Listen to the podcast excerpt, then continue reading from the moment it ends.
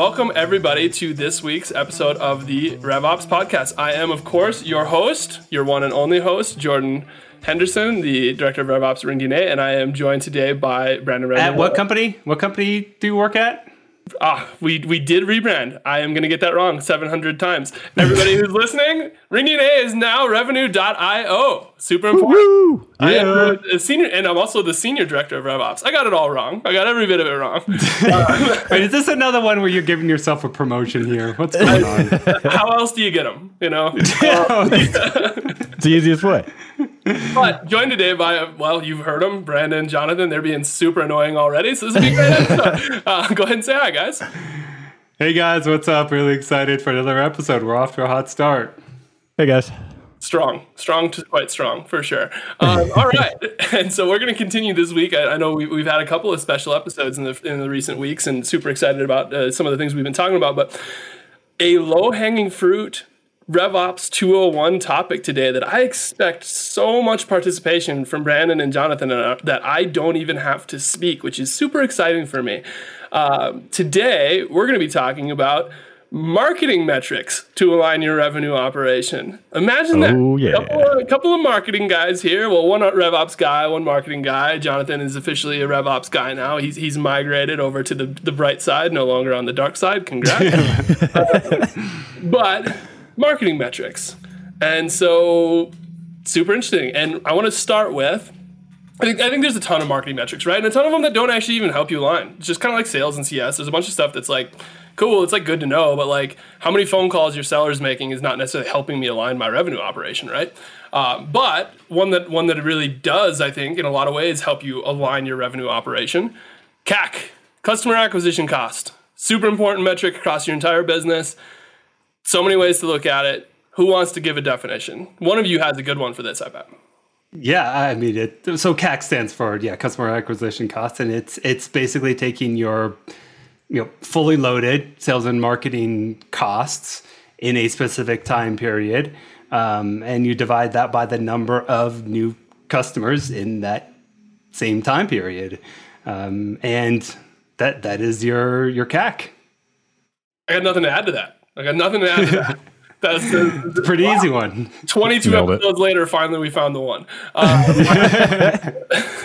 wow, blown away. Absolutely blown away. So, CAC, obviously super important, right? Like you have to know how much you're spending to acquire new customers.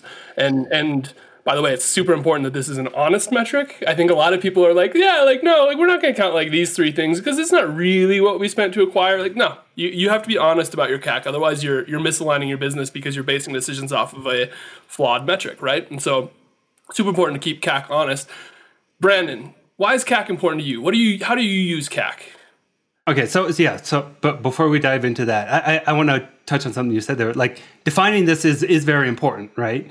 Like you, you'll notice I said, you know, it's, it's fully loaded. A lot of people are really like, no, it's, it's just the the um, amount of dollars that I put in my ad platform, Yeah, right? It's like no, that's not even close. like no, no, it's, that's like thirty percent of your spend.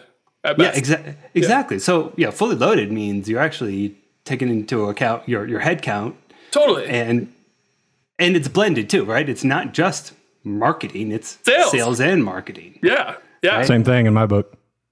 That's right, There yeah. Yeah, I love it. I love There it. you go. I totally agree. It's your entire revenue operation, really. Like at the end of the day, and and um, I mean, and, and it's crazy because big companies are doing this, right? Like I, I was reading the other day that Aspiration, which you guys see, like they're they're a bank, I guess ostensibly they like invest for you know better. Uh, a better future in the world. They invest in like green things. They actually don't. If you look into what they invest in, it's actually like pretty terrible. It's like oil companies and stuff. But I um, think they're doing carbon offsets and yeah, they, they, they are doing that part- as yeah. legitimately what they're doing. Yeah, it's, exactly. It's, it's not it's not exactly great, but No. uh, they, they exclude marketing costs from a bunch of these metrics. Like, you, how do you like that's just dishonest? It's just dishonest. Exactly. And your and your business is running poorly because you're excluding that. So. We're on a whole tangent about this, but yeah. keep your metrics honest, like because you can choose to skew CAC, right? Like I could choose to say, you know what, I'm not going to include my AEs because they're not fielding marketing leads, or I'm not going to include my SDRs because they're just about piece upon the way. But all of that needs to be incorporated because you need to know what your honest CAC is, so you need to know where you can improve, right? Right. So if someone tells you their CAC is X, don't just take that at face value. How are you calculating Right? it? Yeah, exactly. How are you actually calculating this? Um, and then wh- why is it important? I mean, it's, it's really a growth efficiency metric. Uh, that that's really what it is, and that that actually tells me where and how I can be spending my money. If and if I have great CAC, then it's like okay, great. May, I can pour more into sales and marketing um, to get more back, and then that way, or if if I don't have great CAC, I'm focusing more on optimizing the different pieces of the funnel that go into the CAC. Totally. Right? So I'm not ready to pour more fuel on that yet. Totally. And and Jonathan Jonathan's nodding. Everybody, just so you know. to, to your point, John, uh, Brandon, when I when I think about CAC, when I because there is no blanket good or bad CAC. Like that's the thing that I think people think wrong. Like, oh, we're spending way too much. Are you in relation to how much the customer's paying you though? Because that that's the other piece of this puzzle, right? Like you can if I'm spending a thousand dollars, if my CAC is a thousand dollars and my customers are paying me a thousand dollars a year, that's bad. But if I'm paying a thousand dollars and my customers are paying me twenty five thousand dollars a year, it's a whole different scenario, right? Like that that's an entirely different thing. So when I think about CAC, it's yeah, it's it's is it high, is it low? It's great. It helps me identify things, but like how is it in relation to what the customer is actually spending, right?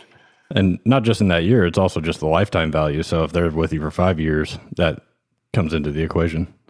Right. Well, too, yeah. To, well, I, th- I think we're talking about two different things, uh, two two different flavors of CAC here too, because there's CAC ratio, And right? CAC payback. Yeah, yeah, exactly. CAC payback, and then your LTV to CAC ratio, Right. Right. which which are all very important aspects of CAC that you should be looking at too. Yeah. Yeah. Before you decide that your CAC is bad, you need to look Yeah. at those things. Yeah, exa- exactly. Or before you decide it's And great. it's good. Yeah. You're like, oh, it's great. Like it's only five hundred dollars. Like, oh, but our average deal is two fifty. Like, oof. yeah, yeah. no. Or it takes you know 24 months to Yeah. get that back, and your average value or your average contract is not two years. You Yeah. know? Yeah. No, exactly. I mean, even even longer than the one year. Like, I mean, it should be a few months, right? Like, ideally, and and, and if your CAC is above your LTV, I mean, Jesus, close the doors. It's over, baby. Um, Yeah. like, it's it's it's bad in that scenario, right? It, it is one of those that that investors look at a lot too, right? Like if if you have great CAC and short payback periods, you'll probably get more favorable terms on your next round. Totally. And, and and they will be more willing to give you more money so that you can pour more fuel in the fire and and uh, get you know maybe you bu- build in bullet terms on your raise and uh, you're able to pay that back to them quicker and you just get a higher valuation on the back of that. Like Totally. CAC CAC matters a lot. a ton a ton it also so so besides from like the the top right like talking to investors talking to board members talking to your c suite like who, who are going to want to know your CAC and they're going to want to know it's honest and they're going to want it to be healthy. Like, frankly, that's just all true because it's a very good indicator of the success of your business. It really, really is. Um, the other piece of it, and I'm curious your take on this, is is how to use CAC to then identify where to improve, right? And and so I'm curious, like when, when I if I look and I'm like, you know what, my CAC is five thousand, my CAC payback period is ten months, and my CAC to LTV ratio is two to one. None of these are great. None of them are, hey, the, the world is on fire, right? Like, I, I, I am getting my money back at some point. It's taking a long time. My CAC's probably a little high, so I'm probably spending a little much for what I'm returning. And my LTV is not as good as it could be, which is impacting my LTV to CAC ratio. So there's, there's, there's errors there. How am I identifying? I'm pro- say I'm in marketing and I'm like, you know what? How I, what how do I know what campaigns to fix? How do I know what messaging to fix? How do I know where I'm spending too money? Like, what, what other things am I drilling into? Yeah, when, when I'm looking at CAC, I, I, I'm usually looking at my different cohorts too, right? Like um, enterprise versus mid market versus SMB, and that's that's probably the first cohort that you look at, um, and then you figure out, yeah, well, what are they from there? And, and by the way, I do think 10, 10 months is pretty good in SaaS for. It's not bad, no. It's but it's not great either. It be right? Like it's, I was I was shooting for like, all right. yeah, okay, that's good. That's good say. I want our listeners to aspire for greatness, Brandon. For, okay, that yeah, ten months. That's it, guys. Come mediocre is not acceptable if you're a Rev podcast listener. We want you to be great. Yeah, get that CAC down, the payback period down to five Four months. months. Four months Jeez, max. So four months. Jesus. uh, but uh, yeah, like uh, the first thing I would do is just l- look at my different cohorts, um, and then and then from there, like kind of what we've been talking about over the last few podcasts, but it's like put on your your Sherlock Holmes cap and uh, start to dig in. what is not up to snuff? What what is not up to where I expected it to be, and then trying to figure out why. Whether yeah. that whether that is sales performance, whether that, that is uh, certain channels not working well, wh- whatever. Something might be broken. The way you're calculating it might be broken. Whatever that is. Totally, there's a lot of things to dig into.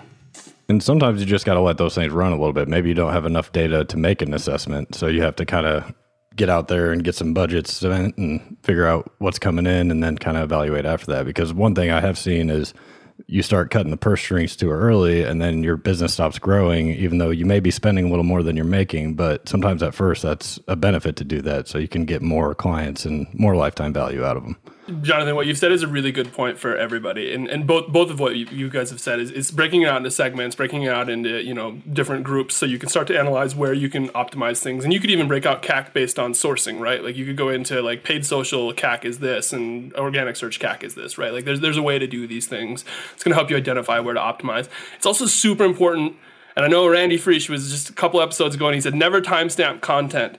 Absolutely timestamp your CAC like, yeah. like it is it is the entire opposite thing. And I say this is important because I, have seen a lot of companies that are like, oh, well, our CAC is this. And they're measuring it across the entire life of the business, which is great. You should, right? You should know that number. But that's a really lagging indicator because anything you do now, if, if, if your business is seven years old and you're changing a bunch of things, trying to improve your CAC now, it's going to take years to actually influence that number uh, across the entire business because you have a, a, seven years worth of data in there, right?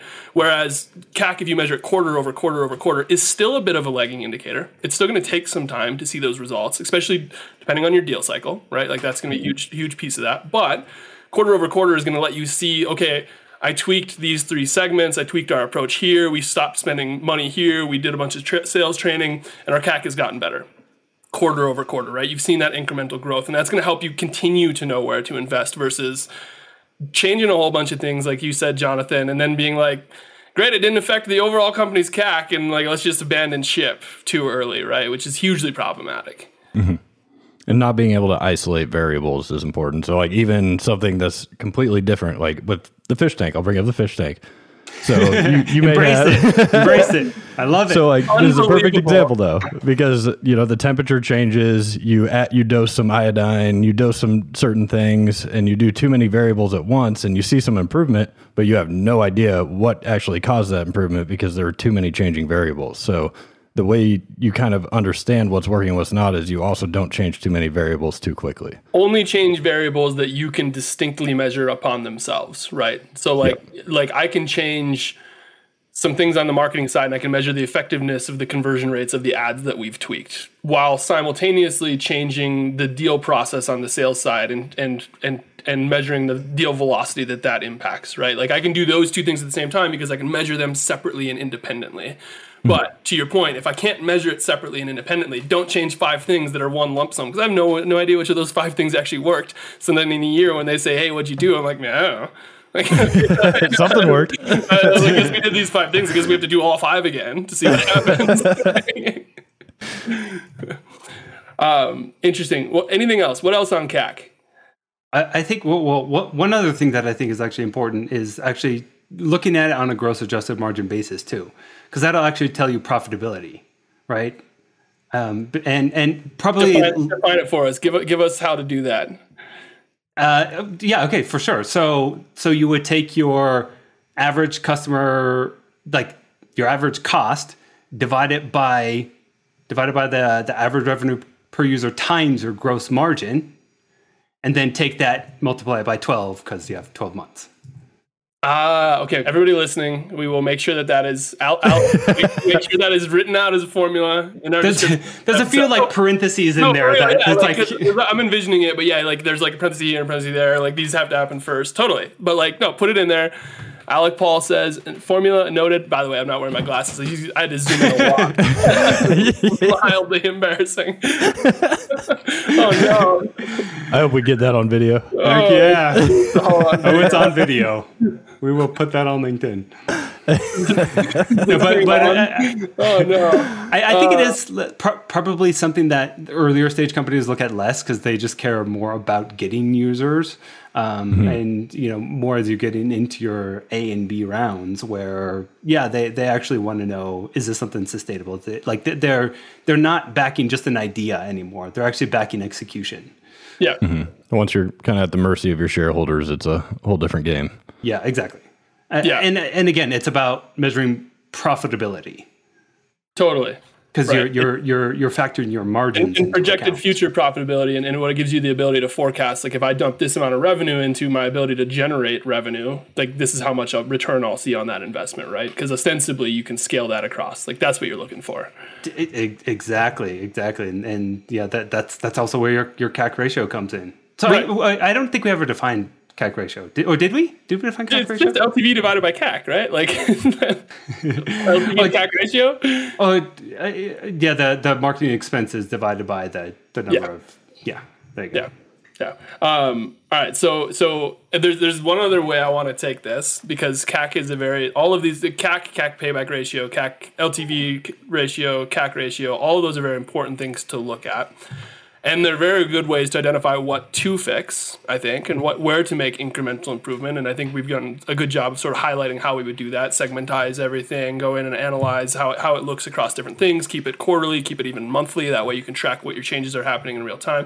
Tweak things throughout the entire revenue process and see what impact they have. Only tweak things that you can measure independently at the same time. That way you can you move fast. Obviously, you want to be able to tweak four or five things at a time, but you want to be able to measure which one's working. So make sure you're doing that responsibly. Um, continue to measure, continue to iterate. I want to do another thing with CAC because I have one off the top of my head that I know people do, and I think it's like the most horrifying practice. What not to do if you have a bad CAC? Like, and the number one thing that I see everybody do is our CAC was bad, so we changed our pricing and it, it is a terrifying thing to me. And I get like logically, you're like, well, like you know, our CAC rate, our, our, our uh, CAC payback period is bad, so we raised our pricing. Okay, great. Like that totally makes sense. Like, okay, you you know, your average customer is paying 500 and your customer acquisition cost is 500. Okay, double the price, and therefore I, I get thousand dollars. My CAC payback period is now six months instead of 12. Right? Super super simple to see how you would land on that. It's super wrong. And, it, and it's wrong because it's not value based pricing, right? And, and Right. we did a whole episode on pricing, I think, and, and value based pricing is obviously the most important way to price. Now, what I would, the nuance here is that if my CAC is bad, my CAC ratios, CAC payback period specifically, I might look at changing my pricing. That might be the catalyst for deciding, like, hey, I should take a look at this, but it can absolutely not be the reason that I'm changing my pricing because you will screw everything else up. If I double my pricing, I actually maybe just get less customers and like, great, my CAC is fixed, but I am, am I made way bigger downstream problems than, than I had previously, right? And so for me, that's like top of mind of like, hey, don't do this. Like, like, like maybe go look at it, but like, don't use it as the reason why you want to change pricing. It's not a good justification because I can tell you that if you go to a customer that you're working with and say, hey, the price is doubled, and they say why, and you're like, well, our customer acquisition cost was just too high. They're not going to want to pay because of that. Like, it's just that's not the value they're getting. Um, what else? What, what, what are other things that you're like, hey, just absolutely don't do this? Yeah, if, if my payback period starts to, starts to slip and it continues to slip, um, like honestly, look at look, what is the biggest one of the biggest line items in, in your marketing budget. It's your headcount, right? So Yeah. is it is it because maybe you just hired a VP or a CMO or you know whatever that might be? Um, and just just make sure you're you're taking that stuff into account before you're hiring too. Uh, like basically, Right. don't hit, don't hit panic without realizing you've you've screwed your CACs for the short term by investing in a bunch of headcount, things like that. Ex- exactly. A- And I mean, you, you see this happen a lot too before um, either acquisitions or before any liquid, liquidity event, but they like lay off a bunch of people. I'm like, oh, CAC is great. Yeah, yeah, yeah. Oh, dude, anytime people IPO, you can watch them just like minimize headcount. Yeah, Like, yeah, exactly. always. Like, oh, but our customer acquisition cost has gone is like six x or like it's uh, divided by Yeah. six months. Like, well, yeah, you fired half your marketing staff, and then they do the creative things of like we let half our marketing staff go, and then we hired a bunch of consultants and PR firms and blah blah blah and ag- agencies, but those don't count because we're not paying them directly, right? Like they get all creative with it, but yeah, like it's it's it's absolute nonsense. Yeah, I've seen a lot of big companies just become super top heavy and they've got maybe one or two people actually doing the work and then like four people managing them who don't do any of the work. and then that is a disaster. So that Yeah. is definitely one thing to look at. And I think also technology spend is something you're also going to mm-hmm. look at and make sure you're not spending too much on your tech stack. or or even the same to Brandon's you know point before like don't panic about your CAC just be without thinking oh I just hired five people same thing if mm-hmm. you just if you've just bought two tools that are two hundred thousand dollars each your CAC is going way up this next quarter. It doesn't matter what you do. and, and, and, and your CAC is going to adjust very rapidly as your sales team grows, as your marketing team grows, as you buy new tech, as you do all those things. It's going to go up. What you want is that you can offset that by acquiring that many more customers, right? And, and actually doing that. So, um, super interesting. In the marketing world, there is just so much technology to get your hands on, and it's it's wonderful and dangerous at the same time. It's dangerous to have you on my team pinging me once a week about something you want to buy. Can we get this? Can we get that? Have you seen this tool? I mean, man, we really need something to solve this problem. I get that message all the time, and it's always a different problem. And then he's like, "This is this is a top two problem for us right now, higher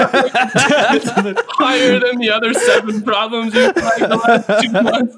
I other know we have that problem. By the way, we've been operating without solving that problem for two years. It'll be a, all right a little bit longer. I. I got to drive that urgency. I know you do, but you use that line a lot. I get that one a lot. This is a top two problem for our business. and you know you say it. Oh yeah. oh yeah. All right. Anything else on CAC before we move on? Uh, uh, jeez. Okay. Um, well, maybe we'll save it for our like 301 episode because we've already spent most of the time on CAC here I. I'm only choosing. I only have one more metric that I think will be pretty fast, and then we have actually Okay. like maybe, maybe a lengthy this week on LinkedIn. I actually assumed CAC was like seven metrics that we were going to have to talk about, so I kind of set that aside for the whole thing. and by Okay, that. I mean I just didn't have time to prep this week, so that's what we're talking about. Um, but, This is us on low prep.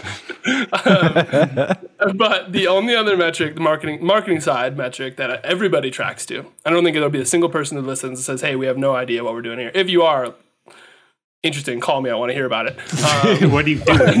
like, yeah, like, I, I don't know how you're how you're managing things, but pipeline, right?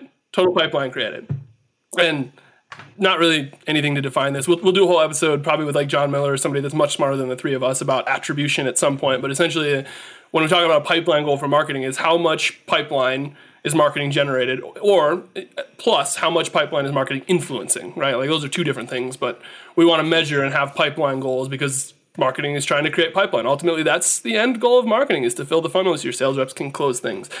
I'd love to hear anybody who call me that you know isn't tracking how much pipeline marketing is generated. I think that would be quite fascinating to hear how that goes. And you know, I don't think I'm the best at it, so let's let's hear it. Uh, but we track the crap out of it here. It's a super important metric. How do you guys use it? Pipeline. It drives everything we do. So everything we're measured on, everything we analyze, we we make sure we're maximizing the pipeline we're bringing into the business at all facets of our of our uh, department. Very true. like that. That is. That, like that that is the absolute number one thing that all marketers should be looking at every single freaking day and it, it it's kind of like the the thing to say on LinkedIn these days that it's like um, marketers should be held to revenue. I, I actually disagree with that. Marketers should be held to pipeline, hundred percent pipeline. Yep. Like, Yeah. sure, revenue is a downstream metric of that, but I, as a marketer, um, I have less control over what happens after something becomes pipeline, right? You, you know, you know, I actually, I, I totally disagree with the revenue concept. Like, yeah, I, th- I think that's nonsense. Like, y- y'all, y'all don't get to close. You don't even get to Exactly. convert. them. Like, Yeah, exactly. Yeah. deal, right? Um, and it, it would be like holding, uh, it'd be holding the design team accountable for like revenue. It doesn't make any sense. No, it is, no, like, it's just nonsense. Um, but what I would say, I also it.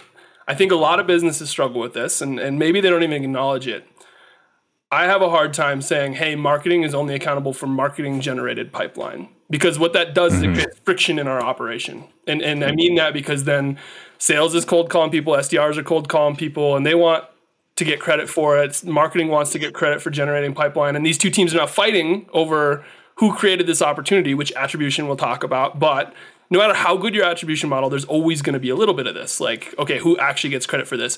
Or worst case, you have a great attribution model and it has firm rules in place that say, hey, if, if you know marketing call like generates the lead six mo- within six months of converting, it's it's uh, marketing generated, right? Great, that's totally fine. That's super clear. But now I would have done if I told my AEs and SDRs if they want credit for it, they shouldn't call any leads that marketing generated in the last six months. So I've just disincentivized them, right? And so I'm a huge fan of actually holding marketing accountable to the entire pipeline. How much total new logo pipeline have you generated? And that's because I want marketing to help cold outbound too. Like ABM stuff goes into play, right? And if if sales adds an account and starts targeting them, I want marketing to start sending ads at them. I want them to start sending emails at people at that account, tertiary them. Like it's a joint effort. Back to Jonathan's point earlier, one team, one dream, right? But if I hold them just accountable to a marketing pipeline number, I am creating friction by definition, by incentive, right? And and, and that's hugely problematic. And that's the way 98% of people do it right now. I think everybody does it that way. And I think it's yeah. wrong. And it becomes like sales and marketing aren't on the same team. They're competing for right. business right. for the same team. But right. and, and sales, that team, sales rep yeah. goes, Oh, marketing stole this. It was mine. It was outbound. And then marketing does the same thing. Same, like it yeah, is like, oh my God, like guys, just be happy. And the worst part about this is it tends to happen right after you've closed a big deal. So mm-hmm. your your sales team closed a hundred thousand dollar deal. Who gets credit? And instead of celebrating, you have to have an internal meeting where you all yell at each other about who gets credit. it's the dumb. It, it is wasted energy. It is disincentivizing for everybody involved in that conversation. It fundamentally misaligns your revenue operation as a whole and it just creates disgruntled people. No matter who gets credit, the other side is angry, right? Totally. So like, mm-hmm. and and then you get the caveats of like, yeah, like it, in the board meeting, we you know we we generated two million, but really it was like two point five. There was some stuff that's you know marketing stole from us, and it's just nonsense. It just it creates friction all the way to the top. And so I, am a huge fan of total pipeline. Marketing is responsible. Marketing has a total pipeline goal. That's and- it to add to that, I'd say one huge issue I've seen a lot of businesses do is be too restrictive on what they can qualify as pipeline. And then you end up kind of messing up your spend on the marketing side and you're going to take paid dollars down and you may stop doing certain initiatives because you're too restrictive on what can qualify as pipeline. Then all of a sudden you're you're losing business and you're you're gone a downtrend. It's a really good point. If you're struggling with pipeline, is it because you're not actually qualifying the ops that should be qualified? That's a good question to ask for every for every lead source. Doesn't really matter, right? Because if I look at it and go like, hey, we are actually really struggling with generating pipeline, but like we're still closing business and we're working all these deals that are like pre-qual. Like, should they just be qualified? It's a good question to ask, like, mm-hmm. right? What else?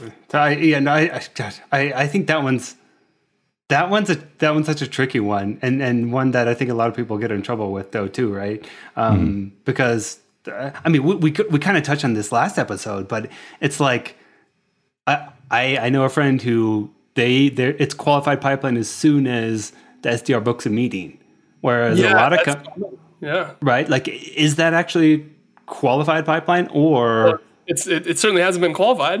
yeah, exactly. You're right. It's marketing qualified. Yeah. marketing qualified. Yeah. marketing qualified.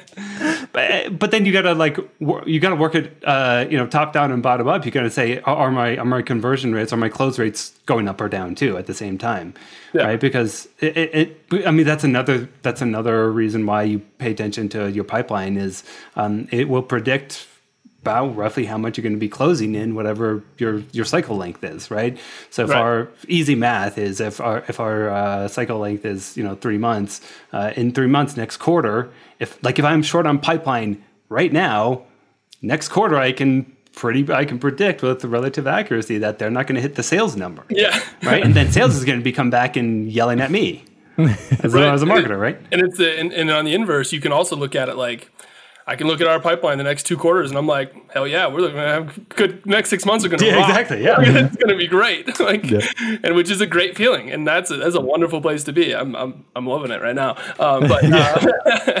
Uh, but uh, but but for sure, I mean, like it, it's such a powerful metric. It's also so important that it's again an honest metric, right? Like just having it be pre-score or even too early, too late to add to pipeline is, is going to hinder your ability to forecast. Is going to hinder your team's confidence in their ability to hit goals. It's it's just going to hinder your whole business in, in ways that are unreasonable. So nailing that, like when is something actually qualified, is super important. By the way, fun story. Like 10 years ago, when I was first starting out in operations, I did sales ops and CS ops, and then I sort of like absorbed marketing. And we had like two marketers at like 120 person customer, and they were just drowning all the time. Oh, and, God. And, and yeah, there was just like just absolute chaos. Um, they kept sending me things like, and I had no, I literally, I was a lawyer before that, so I had no idea what marketing was, right? Like lawyers don't market unless you're a social security lawyer, it doesn't happen. Um, the, one of the marketers kept saying like, "Oh, we're giving you like these marketing qualified leads," and I, in my mind, it took me like a month to realize that that meant he wasn't calling them and qualifying them. Because like, why would you call it qualified if you didn't like qualify them? Like, and he's like, no, it just meets our definition. I'm like, "Mm, it's a, it's a weird phrase. I don't like this. I still don't like it. Like internally, I don't like that we use qualified for that. But whatever, common nomenclature. I get it. Fine. Um, bit of a tangent today. Bit of a rant. Right, right, I'm, passionate, I'm passionate about the pipeline one. Um, any other thoughts on this? Um, I mean, Every time I ask that, you look like you have like 43 things I know to it's like, oh my god, like what, what do I want to say? What do I? peeking out of you right now. Uh, All right, moving on. okay, okay, let's, let's just move on. Let's move on. Yeah, that, that what else question could get you. yeah. It's like Jesus Christ. What else do I want to say here? Where do I start? Oh, you guys haven't done nearly enough sales training to understand the the what else's and the, the. All right. This week on LinkedIn, I actually have to put my glasses on because this is a very long question, but I, I've, I've actually met this person in person and uh, asked some question. Alec, you're the nerd. Our producer just called me a nerd in the chat, and I don't appreciate it. All right, so this week's question comes from David. We use a sales engagement platform for semi cold and cold outbound. Currently, the platform is set up to push any new name into Salesforce as a lead. And we then add a raw status to keep that person out of the marketing generated funnel. They then are worked through the stages, bypassing MQL and eventually being converted into an op. My marketing head is pushing back and wants to have those go in as a contact until they show interest, which would then have the AE create a lead from the contact, run it through this lead stages, then convert and match it back to the contact when creating the account and opportunity. I've never seen this before. No. Is this a method we should consider? No. I answered it before you even asked. Yeah, exactly. I explain why though. David, David needs to know why. I had Oh, the exact, I had, man. when I read this, I was like, oh man, I just a visceral reaction to this. But Yeah. like, So what- you guys, you guys know how I feel about data, and that is just creating a data mess. Oh my god, the duplications. Like you've got systems that are connecting to your CRM that need to see one record, not two. So you've got two records. All of a sudden, you've got data in two places. It, you've got people calling, two people calling them. Don't do that. That is just a disaster. also like creating a duplicate and then converting it back in. You'd have to give crazy permissions in Salesforce just so people could dedupe, period, because everybody would have to be empowered to do that, which would be nuts. And and like data, the data wouldn't map over when you convert, because only certain things map over. That's going to be unmanageable, just absolutely untenable.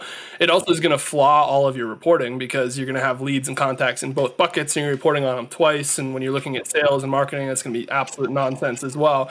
Uh, and it's going to be a terrible workflow for your sellers that they're just not going to follow to begin with because it's just not going to work. And so, so yeah, I mean, absolute no. You need a single view of the customer, not a multi view of the customer.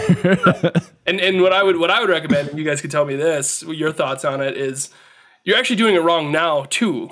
You shouldn't have your sales enablement platform also be creating leads. Marketing creates leads. Sales enablement platform creates contacts. Like they, they mm-hmm. delineate those two things, and when a lead converts to having a conversation, they become a contact. That is how Salesforce is built. Yeah. it's mm-hmm. actually designed to do this. And so I, that's a simple fix, but in my mind, even just having it right now, they're having it created as a lead.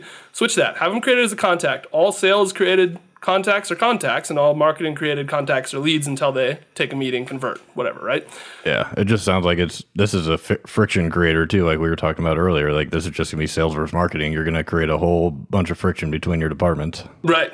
and and I'm gonna create data that I lose when I convert it. Because I, I don't know if people know this, but when you convert a marketing is going to add a bunch of data to that lead, and then when they convert it back into the contact and dedupe it, you're going to merge data over across each other and you're going to lose some of that marketing data and you're going to hit that friction point where marketing is like, well, no, but they did these campaigns. It's just not on the record. Like, or the inverse, right? Like Yeah. it just doesn't make sense. And maybe that's what sales wants. Maybe they know that, and Yeah, that's why they want to do maybe, this. maybe that's well, it's, it's, it's the marketing head pushing back and wanting this. Just, Okay. You know. Yeah, Um, get, but- a, get a new head of marketing is my advice.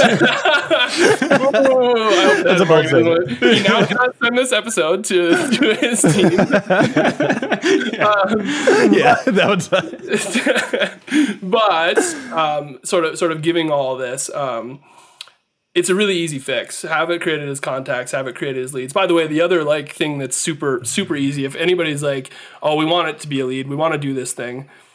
The most simple way to think about this is your your sales team is already calling this person right? They're already trying to reach out to him and do this. And if you create a lead, there's a high probability that somebody else is also going to start calling and emailing that same person because they're going to be a duplicate in your org. And you're going to have two sellers going after the same person, or worse, that person's going to get email from sales, and then six minutes later, they're going to get a marketing email that's totally unrelated.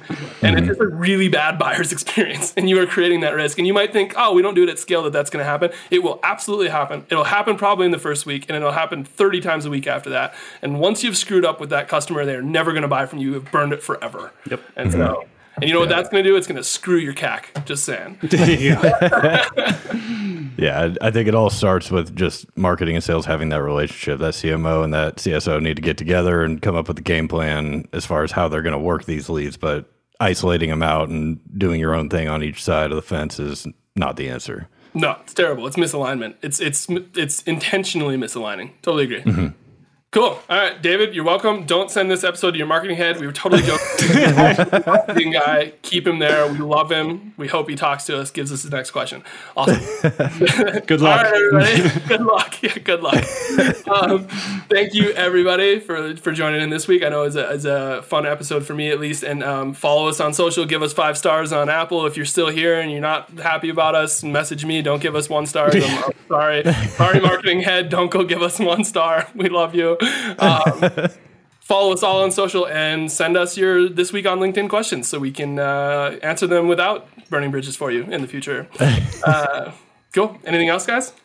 Um, only that I have so much anxiety that we didn't talk about a lot of stuff on the pipeline episode. we'll do another episode on pipeline. I'm like, Yeah, it's going through my head. one. It's like, oh my god, there's so much we could talk about still. I, I feel like you've just volunteered to host an episode. I think- totally. 201. yeah, yeah. I Let's think, do I think we're going to do uh, an episode where you host. We, we've had, by the way, there's been one episode where I didn't host, which everybody will have heard by now. Yep. Which, which I'm welcome to other times not doing, although I will still be the host, just so you know.